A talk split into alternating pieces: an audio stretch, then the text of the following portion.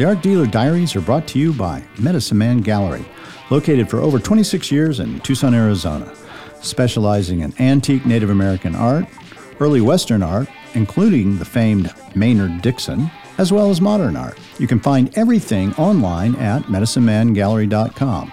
There's over 6,000 objects to select from.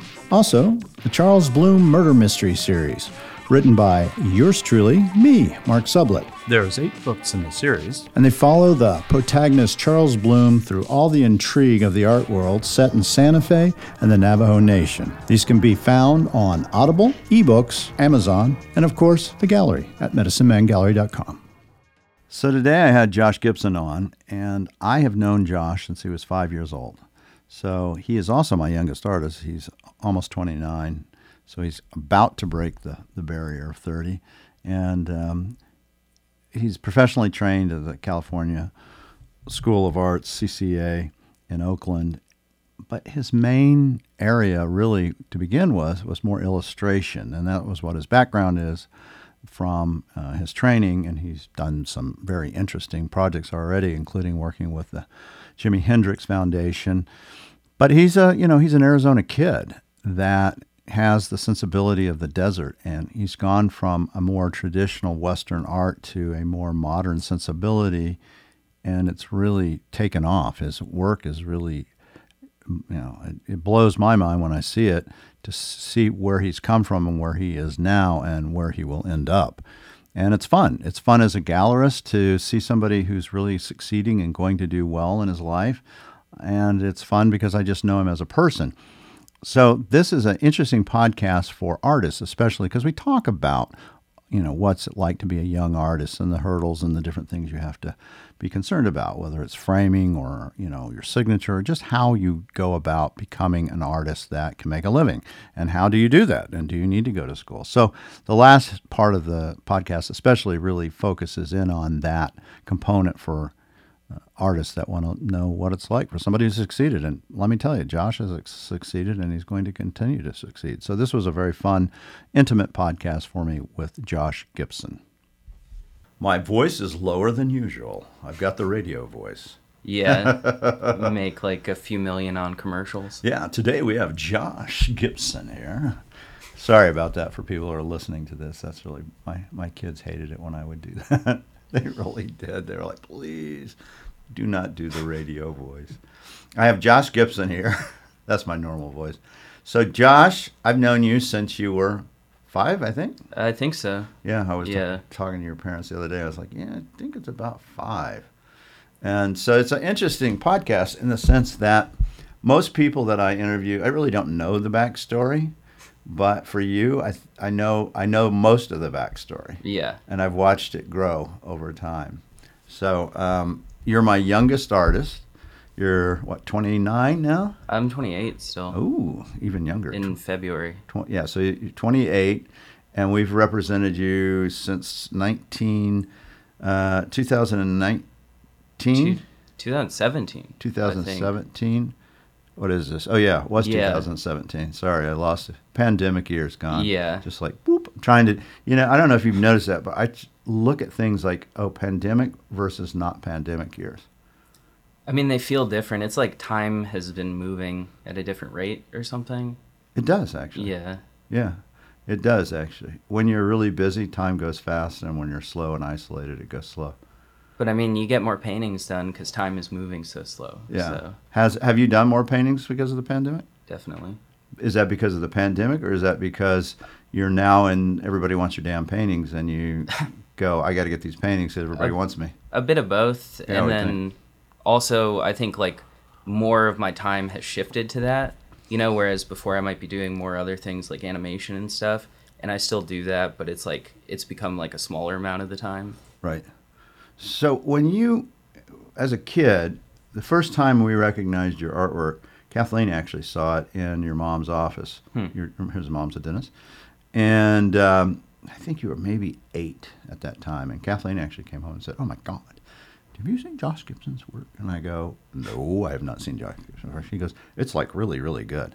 And I go, "He says, it really?" And she goes, "Oh yeah, it's really, really good." I go, "Okay, well, we'll put him on the we'll put him on the watch list." Do you remember when you started drawing? I do. Um, I remember, like, I have a weird memory of being like two or three years old in like preschool, and somebody asked me, like, a teacher or somebody asked me to do like a sign, and I had a lot of trouble like writing the letters, but then I had a really easy time drawing on it. Um, and that's the first memory that I have of it. And so you, that was super young. Yeah. And then what about like, you know, in kindergarten, first grade, all those kind of things? I remember uh, it kind of kicked off maybe in first grade we had like a fair type of thing where each kid would kind of present something that they had made like a collection of things Right. and then other kids would go around and like buy them with like some tickets Right. or something and i remember like people kept buying my drawings Huh. and so it was like a early kind of vote of confidence I wonder if we have any of those. Probably not that Yeah, I don't know. Charles might have bought something. they're like weird little monster drawings or something Yeah. Well, you did weird little monster drawings for a long time and still Yeah. kind of do, right? yeah um kind of like surreal stuff Yeah. It's anime kind of. It's I don't even know how to describe it. Maybe you could describe these know. things that you've been doing since you were like in first grade. Yeah, not not really anime because I feel like anime has that uh, the really like canonical kind of style to it, but um, it what it reminds me most of is like Mobius, like that French comic artist, like Right. the really like a heavy line influence and like dots and like dashes and like mark making type Mm. of stuff.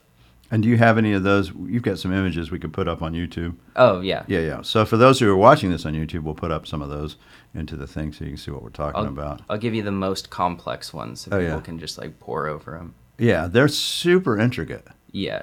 I, I, I remember seeing them for the first time probably six or seven years ago and going, oh my God, these are incredibly complicated. Yeah. And what is that about doing such complicated, detailed oriented work that you like? Because it's not what you're doing now. It's Yeah. different completely. It is different. Um, I think that it's it's almost like you can see like you know when you look around you can see like a texture to everything and everything has a different feel to it and you almost see like a shimmer in the air and stuff. It's trying to translate like all the little textures of things to a drawing. You know, like taking all the real things and turning them into symbols. Um, and like you know capturing like if this is a very slick surface like capturing that kind of feel versus like a textured surface and, So giving it a three dimensionality almost. yeah and like kind of moving with the contour you know And the way that they're designed, I mean, they're just first of all, they're extremely compact with lots of lots of things in them, tons. yeah Do you have a sense of what it's going to be when you start drawing? um some of them i do um some of them are like more automatic where it just kind of like it spreads out from a point kind of makes itself but if i'm doing it as like a commission or something then it's generally kind of plotted out with the whole composition and like this goes over here and this relates to that Yeah, and you're still doing those some of them. Yeah. Um, and I have like sketchbooks and sketchbooks full That of I've them. seen, yeah. Yeah. And I have that book that's probably out there someplace that's just like full of those drawings. Mm, yeah, the one that you printed. Yeah. Is that still available? Is that Um, yeah, there are like a few copies left. Yeah. I did a really limited printing of it, but and how does people get that if they want to get it? uh, they can just do it through my website, Okay. uh, joshgibb.com. Okay, good to know. All right, Yeah. we'll get that in early in case people tune out. Yeah. Oh yeah, I just want to get the book. So you're growing up. You have this innate sense of drawing. I know you didn't have an innate sense of soccer because I watched. I You were the funniest kid to watch playing soccer. I didn't know that I was the thing on the field. Uh, I thought I blended in. No, it was this was what was funny about it is I have this vivid memory of you playing soccer and some kid just taking the ball and kicking it right into you at close range and you just kind of made a mad face and just kept going and I thought, "Ooh, that kid's got something going on there, man." It's funny. I don't remember that Yeah, at all. yeah. You, I mean, you took a solid hit Really? and just kept, yeah, I'm gone. And I was like, hmm, this kid, he may seem like he's quiet, but he just took a huge hit that would throw most kids on the ground crying and asking for mom and dad. It even, I even winced when I saw it, and I thought, oh, Really? yeah, I remember it vividly. It's strange. yeah. Um, I did. I took a number of hits like that when I was a kid. um, but you know, all's well that ends well. Yeah, well, that's who, that's your personality. Yeah. perseverance clearly is part of it. yeah. And so your mom and dad, your mom's a dentist and your father does, you know, business deals. Uh huh. They're what do they think about what you're doing? Because that, you know, art is not their thing, clearly. Um, I think. I mean, they've always been like the most supportive people. Um, I think that they like it. You know, that's and we're always like whenever I bring art like here, there's always like almost a pre-show for my parents, and so we'll all like work on them. You know, like do a little bit of varnishing and like all that sort of thing together, Yeah. and just like talk about the paintings. Yeah. So I mean, they're not like art world people, but like they get it enough, you know. Yeah. And they both like have taken art history courses. Oh, and all well, that's that. big. So, yeah, that's big time then. Oh yeah, so they definitely get it. So they Yeah. yeah, because they were you, you didn't ever get this. Oh, Josh, you should go into business kind of thing from your father. Not really. I mean, I think uh, like as kids are, I was like diametrically like opposed to it for a long time Right. because like I don't want to do what he does. Like that's his realm, and I want to have my own place, you know. Um, but I like I definitely I've grown to like respect it over time, um, and I don't know. I never they thought I was gonna be like a lawyer, or like a scientist or something, and like clearly over time it just like those things like faded away. Um, you know, I just want to do my own thing. Yeah. Well, you clearly are. They're very proud, by the way. I'll, I just talked to your dad the other day, and he's like, "I'm so proud of my son," and I said, "No, that's good. That's good. So he gets it, right? You should tell me that. yeah, I ju- yeah. Well, no, he can't do that. Yeah. That- that's that deep stuff you got to Yeah. deal with. And and and you're an uh, only child, right? So that makes a difference as well. Mm-hmm. Yeah. I think. Um, you know, it'd be interesting. I haven't really looked into it, but kids that don't have other kids when they're growing up, you know, they have to f- focus. I think somewhat in, internally. Mhm. Seems like it. I don't know if you agree with that or. I'd believe it. I mean, there's less like if you just think about it simply, there's less to entertain you. Yeah. So you have to create more of your own entertainment.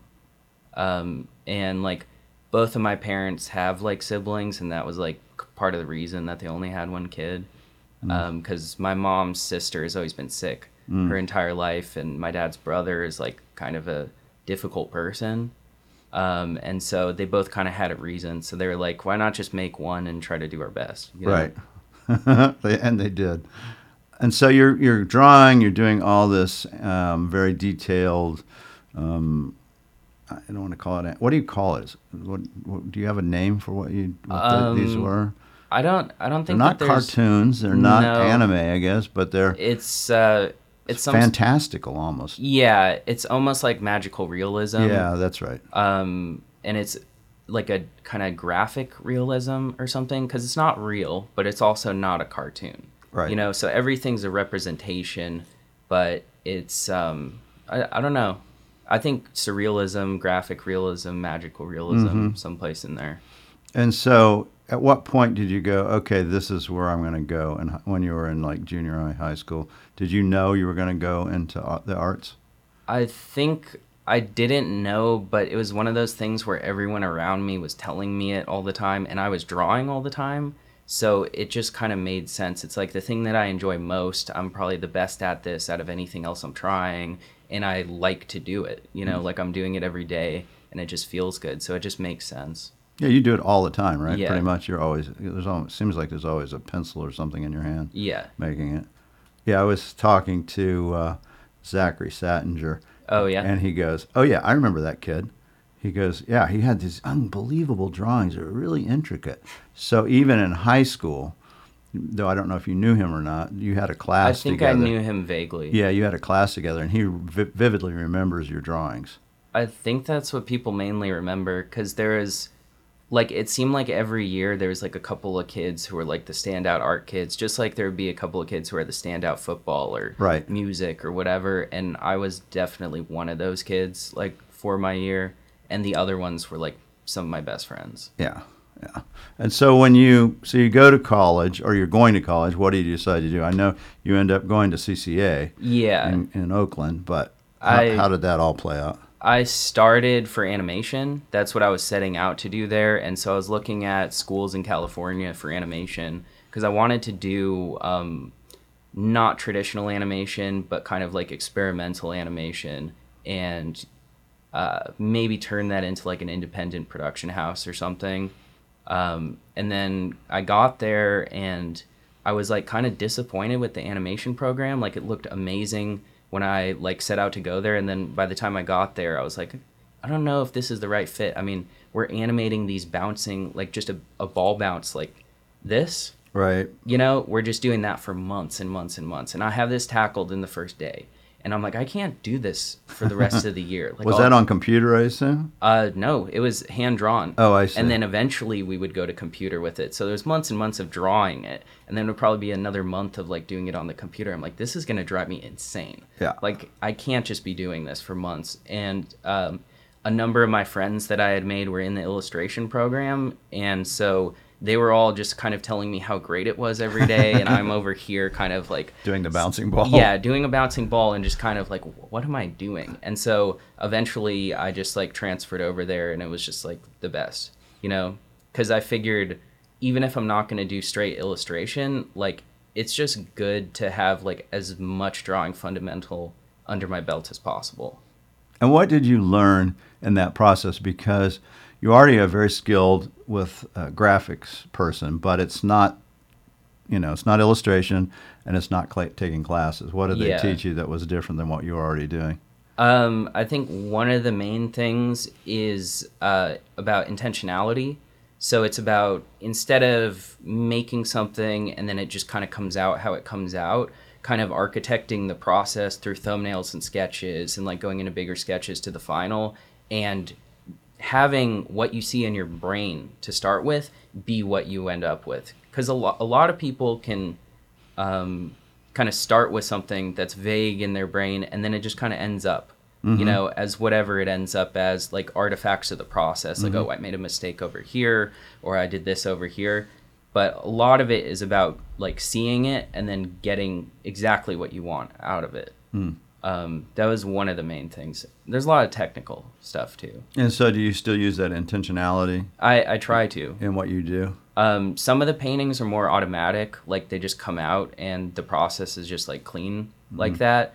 But if I'm working on a bigger painting, I, I want to know where I'm going with it. So you do. You, so you get a degree in uh, illustration. Yeah. Yeah. And this is in what year you graduate? Uh, Two sixteen. yeah, the end of 2016. Yeah, I knew it was right in there. Yeah, because we had you in our Dixon show, which was 2017. And so, right off the bat, you got a job working, helping uh, with the Hendrix estate, right? Tell us about Yeah. that. That's pretty interesting. Um, so one of my teachers, Randy Chavez, who's like probably the best painter that I know, one of the best painters that I know. I guess I know a lot of painters, so I shouldn't, you know, I shouldn't say that, but he is like an amazing painter. Um, he was painting a, I think six foot by eight foot, you know, absolutely massive painting of Jimi Hendrix, and it's like cosmic, and his guitar's exploding and becoming the universe, and there's bees down there, there's hummingbirds, there's angels coming down, all sorts of stuff. And so uh, he, I think this is while I was in school, he knew that I had like this interest in animation that kind of like, it seemed like, what am I going to do with this? Because I'm just mainly doing illustration stuff. He saw that interest and he was like, what would you think about animating this painting? And we kind of just started doing it like for fun. And it just like started working and I was teaching myself After Effects in the computer and so we we made it so this whole painting kind of comes together through storyline through the cosmos and when we were about like maybe three quarters of the way done he says oh by the way because he's a big poster guy. He's done a lot of posters. Um, he's he said by the way my good friend bruce who works doing all the licensing for experience hendrix um, he wants to like talk to them about doing something more official with this. And so they um, like we were able to make a deal with them and we were able to like license like music that's like jimi hendrix's music so it's like very expensive. Um, and we got paid for it and he, uh, randy made these aluminum prints that were just like uh, some were the actual size of the painting like massive. And so I just got to be pretty good friends with Bruce, and um, you know, we over the years we've had a lot of crazy ideas about like projects to do together, and we had one that we wanted to do um, before the pandemic that was like a live show that may still happen at some point. So I won't do like too much details into it, but it was a live show with animation, with mm Jimi Hendrix, with a lot of stuff going on, and you know, it didn't happen because of the pandemic, but it it could potentially in the future. So how do you deal with that in the sense that so you're doing this animation, which is successful. Clearly, yeah. I mean, you're you got Hendrix going. And we, uh, the best part about that whole thing. Yeah. Sorry. No, it's good. Um, the best part about that whole thing is because of all those connections. They had a 50th anniversary of the Monterey Pop Festival yeah. that was over there, which yep. is Jimi's first show in America and Otis Redding's first show uh, in front of a big audience, and like the animals and like all these legendary acts for the first time all right. together. They had a 50th anniversary and we got free VIP tickets to it. And so it was just that was the best. That's funny. And who all who all came to that? Um the who was still alive? The Eric Burdon from the Animals was there, yeah. and that was cool to see. Um, there were I'm, I'm forgetting the name. There was a blues guy who was there, who's one of the, the biggest alive now, kind of like a newer guy, but can really like shred on guitar. Yeah. Um, but it was really cool, and it was in Monterey at the exact same fairgrounds, yeah. and it was really fun. So yeah, so the question was, so you're you're doing this animation stuff and you're succeeding at it, but you also have this other component going on, which is Western art. Yeah. Which you truly, clearly love and are very much succeeding. How do you either justify your time for both? Do you do both? I mean, how does that work out? Or do you know? You may not know. Um, I mean, I think I'm in the later stages of figuring it out. For years, I was kind of like balancing things back and forth. But I think um, there's something about the desert stuff that like just draws me. And it's probably because like I lived here for so long. Your whole life, basically. Yeah. So it's, it's part of like my neural makeup in a way. Um, so I don't know. I mean, it's a balancing act. Like some weeks I'll do a little bit more animation, or I'll do album covers, or I'll do paintings. But most of the time now is probably the paintings, just because mm-hmm. it's it's what I'm currently really enjoying. So yeah. And you so you start. When did you start first doing paintings? Um, like just paintings yeah, of like, any sort. Yeah, no, yeah, you can give us that. Uh, probably elementary school. Yeah, okay. honestly, so not not oils. I did my first oil in high school, mm. but watercolors and stuff like mixed media stuff like that I've been doing forever. Yeah.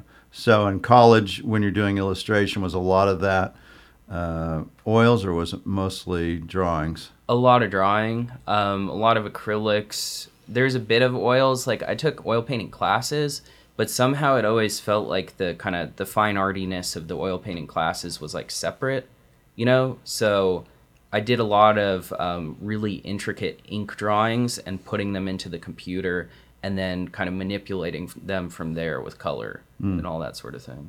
And so on on when you start doing your Western paintings, when is that? Is that about 2016 too? Yeah. Yeah, and those um, are more intricate realism based, I would say, right? Yeah. I felt like at least for a few years it would be worth it to just like push my chops, you know, try to get as much into the realism as I could. Mm-hmm. And then so now you've switched to a, I don't know, it's a more modernist, you know, sensibility. I don't even, you know, I just call it the modern West, really. Yeah. There's a few people that are, I would say, that fall in this category. Brett Alan Johnson, Logan Hagege, um, Ed Mell. of course, he's the father. Yeah. I mean, he really is, right? Yeah, or I mean, him and Maynard. Yeah. You know, I think each level is like uh, pushes it in a new direction and makes it a yeah. new thing. Yeah, I mean, Maynard def- definitely pushed it for what he was doing in the 20s, especially. But, you know, Ed pushed it to so far out there, you yeah. know, in a way that really, if you think about it, it's interesting. I don't know of anyone else who was really doing that contemporarily.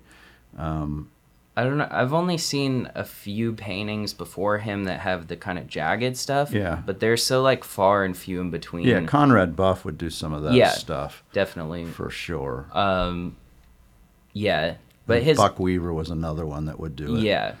Um, and then I mean, you can see not quite the edges, but like that design sensibility. You see in all the Taos guys that they're like it's very much like they're designing a picture instead of just taking what's in front of them. They're like, oh well, if I move these bushes over here and change the shapes of them, this is like a much better composition. Right. And you think about it. Maynard did illustration, you know, the Taos, you know, founders like Blumenschein, Berninghaus, these guys all, Buck, uh, Buck um, Dunton did illustration.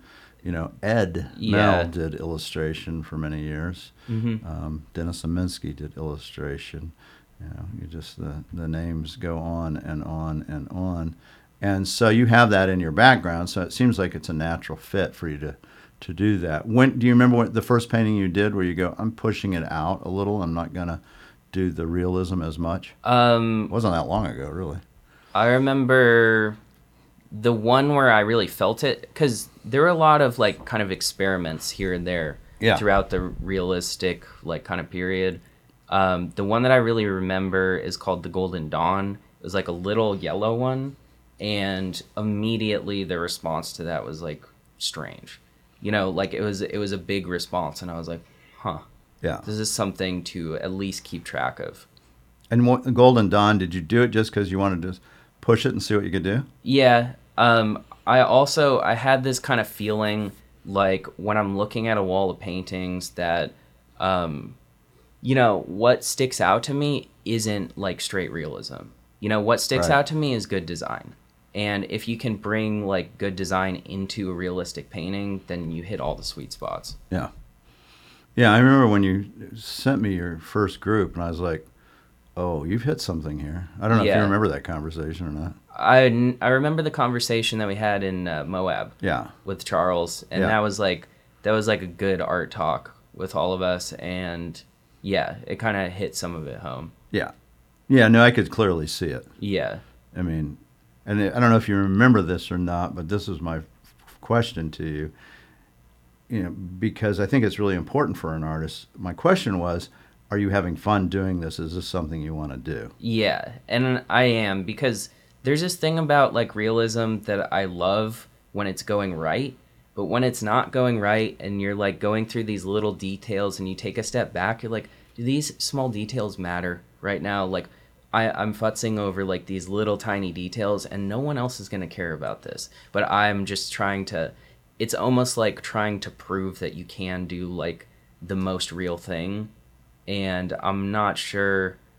It it hits a different part in your brain. Whereas when you're designing something out, it's like it's yours, you know, and you're making a statement, and it just feels good. Um, yeah. Yeah, and you can do big. I I mean, you've been doing big paintings too. Which Yeah. Is, do you find those harder than the small ones, or easier, or no Um, different? Not necessarily. I mean, sometimes when they're going well, it's the same feeling but with a bigger brush. You know, if that makes sense. Um, and I try to kind of use like just the same consistent brushes but like at a bigger size. And it's honestly it's easy um, most of the time. So, you know, there's struggles I feel like in the process. A lot of the process is like if this is like 100% of the process, the first 60% or so is like you don't know exactly how it's going to go even if you have like the final image in your head. And then when you get to the last point it it just kind of like seals itself and comes together. The last forty percent. yeah i would say so. And then the last 10% feels good you know? Have you done some where you go, Mm-mm, this didn't work? yeah I, I have a couple of those and i keep them around because you know maybe i'll have an idea that'll fix it Uh-huh. you know? Yeah. I think if I was an artist, that's what I would do. Yeah versus just scraping and go. So I- many of them scrape and go. I've, I've never done that yeah. a canvas like doesn't really cost enough to do that you know I, i'd rather get a new canvas and potentially come back to something because if i started a painting there was a reason you know and just because it didn't finish itself like in the manner i wanted it to doesn't mean that it can't Right. I know that's happened for Ed at least. He's told me that yeah he's put things away for many years and come back and revisit and go, oh, I see this a little differently than I did. yeah And so, tell us, yeah, how what is this like? I mean, you, you've gotten this response now. We we get your works in and we sell them immediately, pretty much. yeah So that's a weird thing, right? I mean, it's a little surreal Yeah, right? to be honest. Yeah, but I'm I can't complain. Yeah. I like it, and I think the fact that it's the work that I like doing more, and it has that response is like that's the best. Yeah. Why do you think people respond to it so much? Um, I think one of the things is that when you're kind of controlling a composition, there's every area is considered, so the full thing becomes a statement, you know. And if you're not kind of controlling all the little meandering things, then it has potential to not be like a statement. Like the the painting itself should have like one statement that confronts the viewer, at least I think, like immediately. And then they can go into the details and see the little things and how it's painted and the texture and all that but that should come after. Whereas i feel like if there's too much like little detail in certain areas that it tends to detract from a larger statement. You think by doing all those intricate drawings that you've done for decades has helped you realize how to edit? definitely Yeah, it, it's a lot about omitting stuff Yeah. It's really what it is, right? yeah I mean, I'm, are are there times when you get over one of those paintings, your new paintings, these more modern sensibility paintings, and you have to put the throttle on to not do too much? Yeah, um, because I, I feel like it's it's easier to overwork than to underwork, and so if I on a painting, if I feel it like hit the place where I'm like this is done or it could be done, a lot of times I'll just stop painting and I'll go do something else because I don't want to overwork it. If it hits a sweet spot, there's no reason to push it like past that because what if you don't get it again? um, and I think I have like certain qualifications for kind of like when something's done. Like I don't want too much of a canvas to show through, um, and I don't want there to be like, you know, too much mark making unless it's like necessary. Um, but I I'd rather underwork than overwork. I think is what I feel now at least. And do you think your palette is going to change at all? Probably. Yeah, it's just interesting to see. I mean, have a- Yeah. there's a kind of a specific palette you have right now that I could see evolving into maybe something even a little more something. I don't know, Bright. Yeah, I mean it's interesting because a lot of the new paintings, the palette will just like come out of my head. Hmm. But then there's other ones where like, oh, I saw this in northern Arizona and these were the colors, and I wanted to paint this because of those specific colors, and then I can feel kind of like that bleeding into other things. So it'll be like I saw a hill that was this specific like kind of chocolate brown color or something, and I really liked it in real life. And then when I'm painting something that's like directly from imagination, um, it'll like be in there. You know, like it kind of just emerged. So you spend a lot of time out in the field. I know you've made a lot of trips in New Mexico, Utah, Arizona. How important is that to not only your process, but do you think for other artists that want to try to do what you're doing? I think it's essential. Yeah. Um, because like one of the reasons that I've been able to do so many things just out of my anima- out of my imagination um, is because I've spent a lot of times drawing mountain forms and like looking at mountains and looking at cliffs and all this. And there are shapes that reappear. Um, so you get a sense that there is this kind of um, like a motif that exists. Like rocks break in certain ways, and like any geology geologist will tell you that. Um, and so if you can begin to understand how they break and how the shapes are put together and stuff, just by looking at them, then you start to be able to create them. Yeah, Um, yeah. I believe that. What about figures? You really haven't gone to that route, even though you do great these amazing figures in your very tight stuff that your Yeah. drawings. I mean, that's all figurative stuff, but you haven't implored any of those into your paintings yet, or will you? Or I I will, but it has to uh, it has to make sense for the painting. yeah, but I I feel it coming. I just want to I want to do it right. You know, like so if I'm doing uh, any sort of like subject matter with humans, like I want it to be accurate. Um, and I want to and get when you say accurate, what do you mean by that?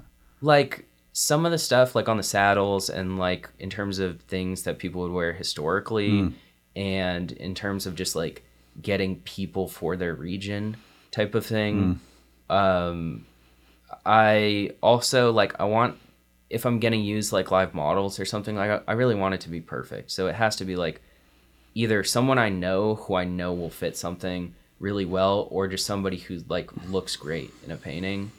Um, but it'll happen. I mean, I do a lot of horses, which are not human figurative, but they're like Yeah. they're getting there. So But those are in your more realistic yeah, you know, look, well, how do you translate to what you're doing now? I mean, Ed's done it tremendously, you know, he's done some, you know, and then again, you know, Logan and, and has done it, but in a different way. He's not as out there as, Yeah. you know, as you are as far as you're pushing the envelope, I think. Yeah.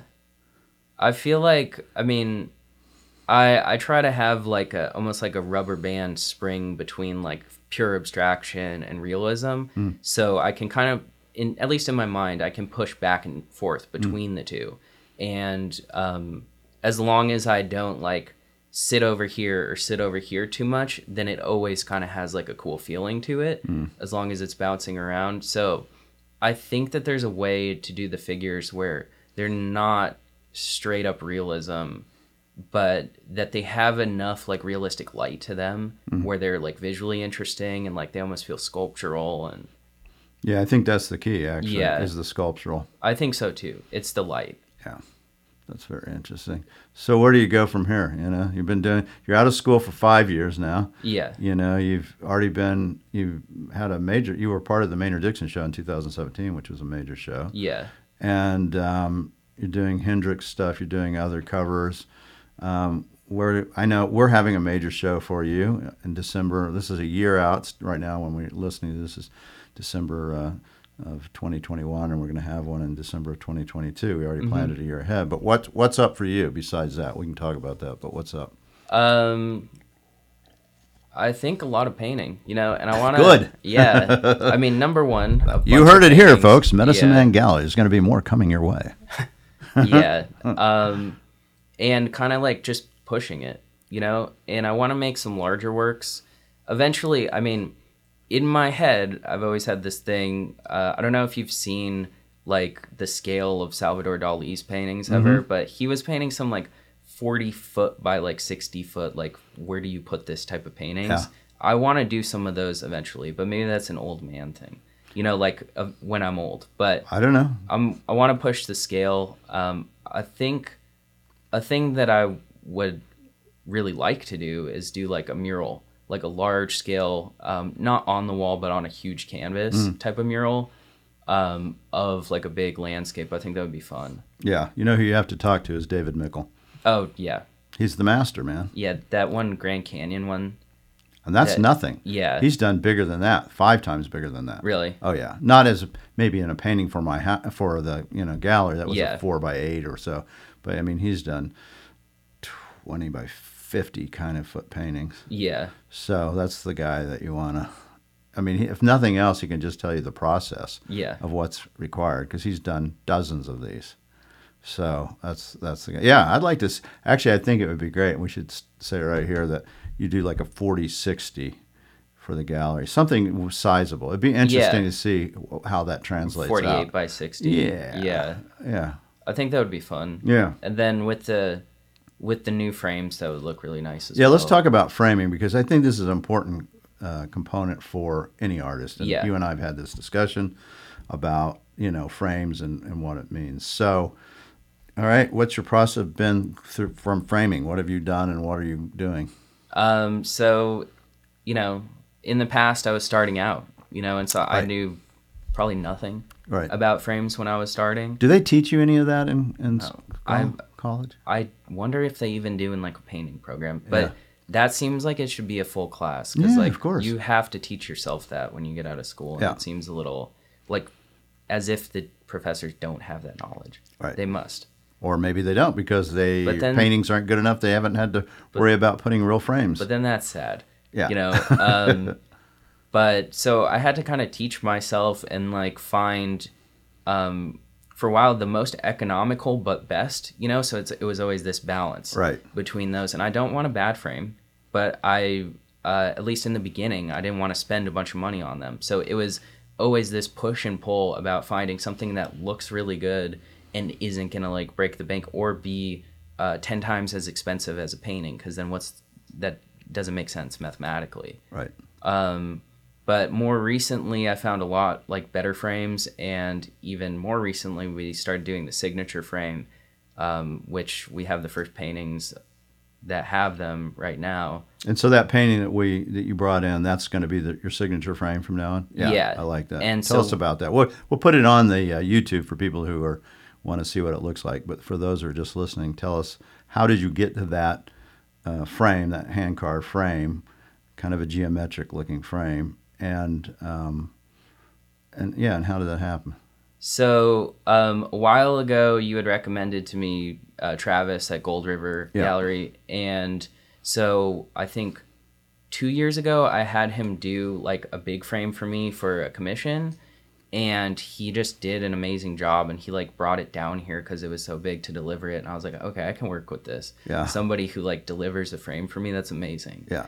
Um, and so I've always kind of I've been keeping him in the back of my mind, and then you recommended it again, and I started talking to him, and I did a bunch of kind of design drawings, um, like loose at first, and then eventually tightened up sketches where it's like half inch here, quarter inch here, and kind of doing like um, the topography of it, but then also doing the design on the face of it. And we went through a few iterations and kind of came out with this. And I think, you know, we may tweak it like a little bit over time, but for the first run, I'm pretty happy with that Yeah. Like, And so that frame or something close to it probably will be the Josh Gibson frame, and no one else will be able to use that Uh-huh. frame, right? yeah. Yeah, that's nice. I Yeah. think this is so important for artists that are listening. And I've had this discussion. I had it with Josh. I've had it with other artists. You know, it's very difficult when you're first starting out because your paintings aren't worth that much, right? Or probably aren't. Um, and but you still need to put a really good frame on it, as good as you can, because a bad frame or a cheap looking frame on, on even a great painting can really hurt its you know how it's presented. And that doesn't mean that there aren't great paintings with not the greatest frames on them, but you're much better off to, to come up with your own design to, to, to what you do. I mean, Ed, again, and keep coming back to Ed Mell, but you know, he's you know he's a good person to use as a as a reference because mm-hmm. he's worked with Collier frames for 40 years. He has you know the frames have changed over time, but they are always his frames. So as you know, his late 80s and 90s were small and painted to match the painting. Then he went to gold frames that were you know, you know, always had his signature on the side of them, and then they became, you know, he probably had six or seven different kinds of frames, but they're all hmm. you can look at them and go, that's all an Ed Mell frame. And I've told people who have gotten their paintings that sometimes they want to change a frame or an Ed Mell frame. I say, yeah, well, you can do it, but if you get rid of that frame, you're making a monstrous mistake if you ever want to go sell it because people are going to want it right back on there. Yeah. And um, so hopefully that will be the case with you. But I think it's important for artists that, you know, framing is not an insignificant thing. It's an important component of the whole package that you have to do. So if you're out there and you're using lousy frames, figure out a way to raise the prices of your paintings and put on a better frame. And you'll get better response in galleries too, by the way. Mm-hmm. There's nothing worse, in my opinion, than seeing a really great painting come in on a really bad frame. Yeah. You know, that the artist did. And my artists don't do that. Um, but, you know, they may when they first start. Yeah. And I think, you know, as the person painting it, you have like the best kind of knowledge of your own sensibility. So you know what to complement it with. And, Correct. Uh, you know, there are a lot of like cool frames that are like stock frames, but they're not going to be the same flavor. Like they're always going to be just a touch off. Right. Um, and so I think it's you know it's good to have the same design sensibility, and like with these frames, um, I can feel the difference when I touch it, you know, and I think that that's something that you don't really notice if you're dealing with cheaper frames. You don't notice that the materials are worse.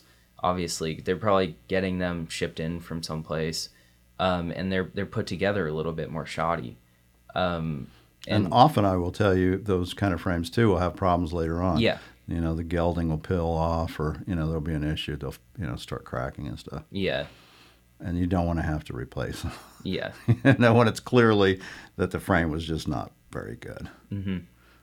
And so um, let's talk something about NFTs because you're 28. yeah. And um, what do you think about NFTs?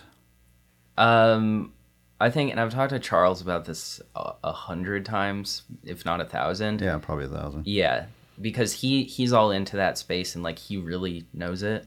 You know, um, I think that in my mind, I understand like I understand why a lot of the things have like sold on there, but in my mind, the really interesting part about it is when the NFTs start getting linked to kind of things you can unlock in a metaverse type of thing, like a virtual Right. world. So if you can buy a piece of art and then by buying that you have access to this virtual party or a virtual club or a virtual space where you can meet other people Or the artist. exactly uh, if it unlocks even a real world thing where you could have a, a dinner with the person who made it you know or anything like that um, even as simple as unlocking like a thing in a video game? Like say you buy this nft and now you have the fastest car in the whole world in this video game. I i see the utility of that being like really important for the future.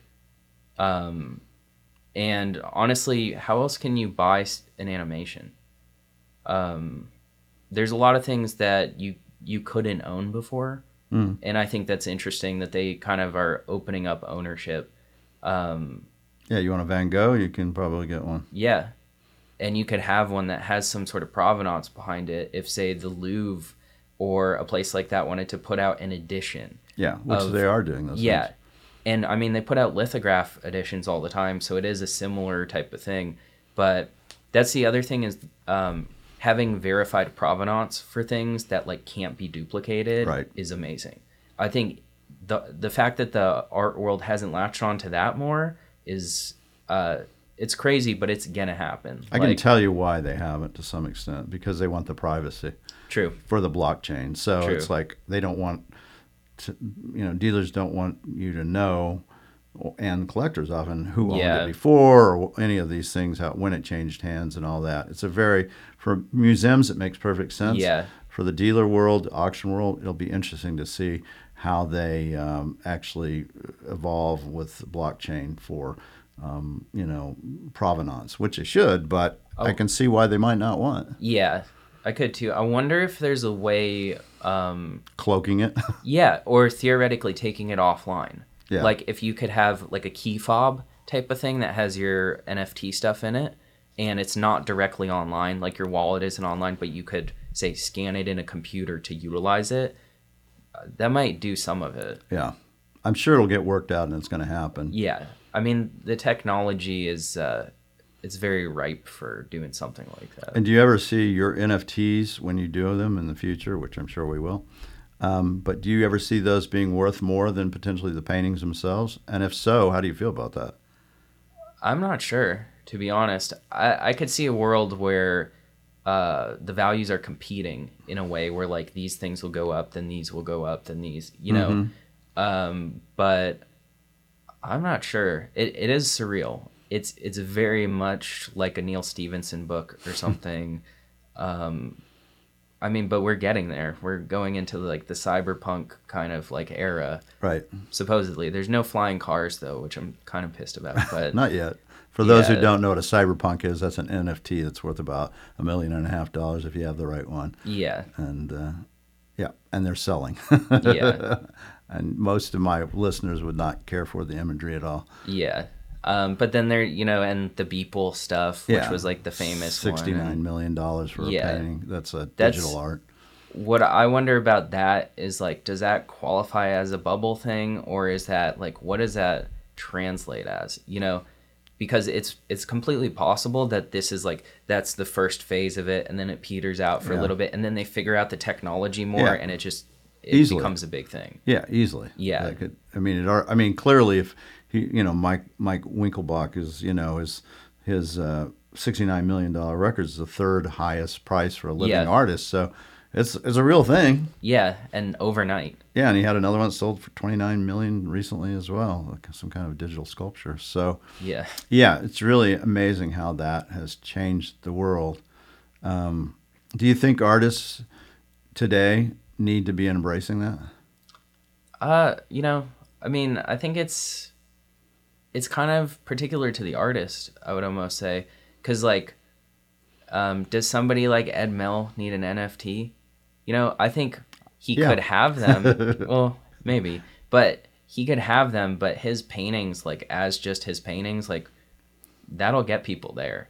You know, like people will be there just for the paintings. you Yeah, know? but then you go, okay, well, I can't afford an, an Ed Mell True. anymore, but I can still afford an NFT, at least now. That's smart. Um, yeah. So in a way, it could be like his uh, his new version of his lithographs. Yeah, exactly. Yeah. Or doing maybe more. You just don't know. Yeah, that's Yeah. that's the thing. I mean, I'll answer the question I presented to you. And my own thought is that yes, I think that artists need to be at least investigating this, and it may not translate for a lot of painters. Yeah. You know, people may not want you know a cowboy on a horse as an NFT. You know, they may not. I don't know. I, I don't think we know the answer to that. More, it seems to be more digitally collectible stuff seem to be, and digitally rendered things seem Mm-hmm. to be that way. And but you ap- actually do those things. I mean, you do do some digital art, right? A lot of animation. Yeah. Yeah. Um, so I think it, it could make sense, you know, but it has to be done exactly right. Yeah, yeah. And so, how many dealers out there are going to be able to give you advice? You know, that's the other Yeah. interesting question. I mean, I'm on top of it, but only really because of my son's interest and expertise I'll, in I'll ask him. He knows everything about it. Yeah, Um, yeah. I mean, there are certain people who gonna who are going to become uh, like kind of new world experts yeah. on that type of thing. I think they are. Yeah. Or maybe already are out there. I don't know. I mean, it's uh, it's a very interesting thing. So now you're you're succeeding. You're almost 29. You know, you've got a major show coming up with us next December. You've already been in a major show and a book. You know, you hit it pretty fast running. You know, but what about other artists that are coming out? Well, you have suggestions. I think it'd be good to hear from somebody who's kind of gone through the meat grinder and come out okay on the other end. But what do you, how, how do you suggest a young artist, you know, making it or doing it? Who's got, you know, let's say who's gone Yeah. to school, art school, and has gotten a degree. Yeah, and uh, you know, honestly, I would say that going to art school is is really helpful, but not for everyone. You know, not necessary. Right. Glenn Dean didn't, and he's fantastic, and Yeah, we just sold out a show. awesome. Yeah. So, Um, yeah, I I really really liked that show. yeah. Um, I would say, I mean, and I can only speak from like where I'm coming from. You know, I don't know everything and all that, but one of the things that meant a lot to me is um, creating like enough foundation for yourself artistically that you can uh, pick and choose what you want to do and understanding that like your chops are always going to support you. So learning how to draw realistically and learning how to do things traditionally and all that is only going to help if you want to do something else. Because i know a lot of people who want to skip that kind of phase and it works for a lot of people. But i think that for me that's helped me to like kind of do what i want to do um, having that foundation. And then a lot of it is just like getting to know people who are in what you want to do, you know, and taking advice and asking questions. And like, if you don't know something, ask. Like, nobody's going to fault you for asking a question. Right. I can tell you as a dealer, not not only will they not fault you, but they'll appreciate that you Yeah. asked that question instead of trying to just muddle through it, whether Yeah. it's a frame or how you do your signature or you know how to price things. That's a big one for a young artist is how do you price things, and most of them make the mistake of pricing things too low Yeah. as a general rule. Yeah. And I, I think in terms of something like that, like uh, value is perceived a lot of the time. And so if you you peg yourself like down there on a low value, then that's how people are going to see it. And it's unfortunate that a lot of these things like the frames and the signature and like a lot of technical stuff, even like hardware on a frames, like people aren't taught this and people don't know this. And so it would be great if there was like um, you know, one place where people could get that Hmm. information because I don't know any place where they're just saying all these little things that would really Hmm. help. I'll do it for my YouTube channel. Yeah, you actually. should. I think I will. I know you've done some things like that Yeah. for sure. Yeah, but there's other things I could do. Yeah, because all these little things like even hardware, there's a thousand different ways to do hardware on the back of a frame. Right. There are. Um, yeah, and so you can almost that's almost like a signature in itself. Sometimes, like you see the back of a frame, you can definitely know how old it is because there would be like those stamps Right. and like Oxidation of the wood as well. Um, yeah. And like uh, if there's the kind of dust paper, you'll see like the weird oil stains in Right. it or whatever's there. But those things are super valuable and they kind of get brushed under the table. Well, and I can just tell you, one is having strong enough eye hooks that your painting's not going to fall off the wall if you, Yeah. especially if you happen to paint on masonite, Yeah. and uh, you have to make sure it's strong enough. Yeah. And then having the frame be the right strength for it too, because Right. if you have like too wide of a bar on a frame and then the painting's super heavy, it could bow or Yep, yep. These are all fun things. yeah. All right. Anything last words you want to say? Well, one thing we should say is about your. uh, You have a nice Instagram account that you put up posts. Give people that because it's not your name; it's something else. Yeah, which you know you've had many comments on, but uh, maybe I'll change it at some point. We don't know. Yeah. Uh, it's at dissolve, uh, D I Z O L V, because that's kind of what it's always been, and I kind of like it. Um, but yeah, I post like a painting about a week on there. Yeah, more than that. I think you. It seems like you make posts almost every day. Yeah, I Reels, mean- maybe. Yeah, yeah, yeah. Yeah. I, I post like uh, stories and all that like almost every day, but Yeah, until it goes Josh Gibson or Josh Gibson paintings or something. I've looked. Or There's Josh other Josh Gibson Gibsons. or dissolve Josh Gibson. Yeah. If you want to get rid of all those other Josh Gibsons on Instagram, then I'll take one of those. I want the clean name, you know? Yeah. Goes with your paintings. I get it. Yeah. Yeah. Um, like my website is joshgib.com. Like I like the Yeah. clean kind of as short as possible. Yeah. Well, I think there is something to that too, as well. It's easier to remember in Yeah. some respects. All right. You're the youngest guy I had on. You know, usually I go on these long tirades about the backstory and Vietnam and, I was know, I wasn't in Vietnam. you know, there was none of that. You weren't around for Woodstock or Altamont or nothing. But you do have a wonderful story because you've succeeded at a young age. Um, and I think at some point in time, people will come back to this uh, podcast, you know, when you're 40 or 50, and it'll be very interesting to see for you as well. Yeah. You know, to see, okay, this is where I was. Yeah, I was pretty much on. I think you'll find, probably find, yeah, I was pretty much on. You know, you may have evolved into some other things, or you might have been. The NFT thing will be the most, probably the most interesting because it'll be either, oh wow, remember they had that thing called NFTs, or Yeah. it'll be, oh my god, I underestimated NFTs so badly. I I think there's a way to utilize it, you know, but for me I think it's alongside the paintings, you know, in some fashion. yeah, yeah, I agree. I mean, I'm old school though, right? Yeah. So I mean, I didn't grow up with a you know, iPhone in my you know, hand at age four months. Yeah. So I don't know how it's going to translate differently. It's going to translate differently. We Mm-hmm. see the world differently. You know, my generation sees it differently. Your generation sees it differently, and then the coming generation definitely sees it differently. Yeah, cuz my generation we had like a few years of like pre-internet. Yeah, and no Um, phone. Yeah. Yeah, I didn't have a phone until like I guess high school. Yeah, probably so. Yeah. I mean, so it's yeah, it's a different world. Yeah, I didn't have a phone till high school. I'm Uh, like for I didn't I didn't yeah. have a phone till I was like 40. Yeah. You know. Yeah. And some ways, I wish it was. You know, it's a double-edged sword. The phone is a double-edged sword. I, Definitely. I can't do my business without it. I love being able to communicate with my children and do things immediately, but at the same time, you know, it is a distraction. Yeah. It you know, it is what it is though. Yeah. It, it's a good tool. We just got to use it, right? Yeah, it's a tool. That's right. All right, Josh, let's go look at the new work. And uh, before it's all sold out, because Yeah. I don't think it's going to last very long. I Yeah. texted somebody before we went into the podcast, and they may have already come in. We don't know. Um, but yes, I appreciate you having having you on, and Mm-hmm. I look forward to seeing the next twenty years. Yeah, I'll come back in 20 years. Yeah, I hope I'm still around and can do a podcast in 20 years. But it's been fun watching you grow up, and you know, and I, you know, when I t- took you into my gallery, it was on your merits. Period. Yeah. I was like, okay, this guy has chops, you know, because if you didn't have the chops, I would have just said, eh, I like your stuff. Let- Yeah. Let me give you some people you can talk to. But yeah, it was like, okay, he's got the chops. yeah. Yeah. It made a hell of a difference, you know.